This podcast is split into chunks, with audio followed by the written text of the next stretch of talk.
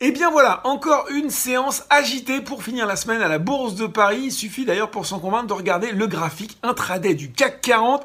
On termine malgré tout dans le vert les investisseurs qui espèrent une désescalade alors que Vladimir Poutine aurait évoqué, je cite, un rapprochement de point de vue entre l'Ukraine et la Russie. Bien sûr, tout cela reste très fragile alors que les opérations militaires sur le terrain se poursuivent, mais ça suffit à ramener de la confiance sur les marchés. Un CAC 40 qui finit donc la journée à plus 0,85%, les 6260 points sur la semaine. Il aura progressé d'un peu plus de 3%, mais c'est grâce à la séance hors norme de mercredi. Autre motif de confiance, hein, la Commission européenne qui a adressé aux États membres eh des propositions afin de soutenir l'économie de l'Union dans ce contexte difficile. Les 27 qui pourraient ainsi s'accorder eh sur une aide temporaire en matière de liquidité à toutes les entreprises touchées par la crise et également une aide destinée à couvrir les surcoûts générés par la hausse des prix de l'énergie aux États-Unis. Situation contrastée à 17h45 entre un Dow Jones qui progresse de 0,5% vers les 33 343 points et un Nasdaq qui lui recule de 1,2% vers les 12 977 points. Allez, qu'est-ce qui a monté aujourd'hui à Paris? Eh bien, on retrouve Ruby en tête du SBF 120 grâce à des résultats 2021 appréciés, un bénéfice net par du groupe qui s'est notamment établi à 293 millions d'euros.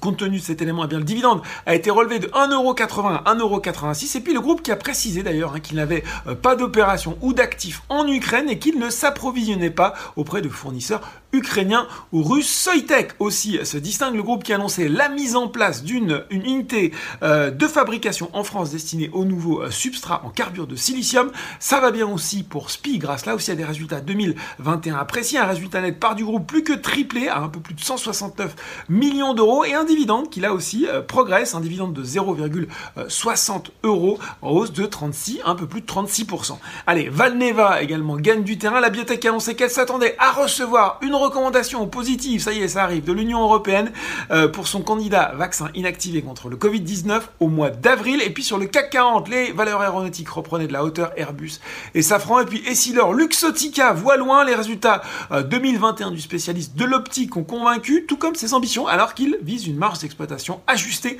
comprise entre 19 et 20% à l'horizon 2026. À noter aussi le fort rebond technique de deux autres biotech, Adosia et Poxel.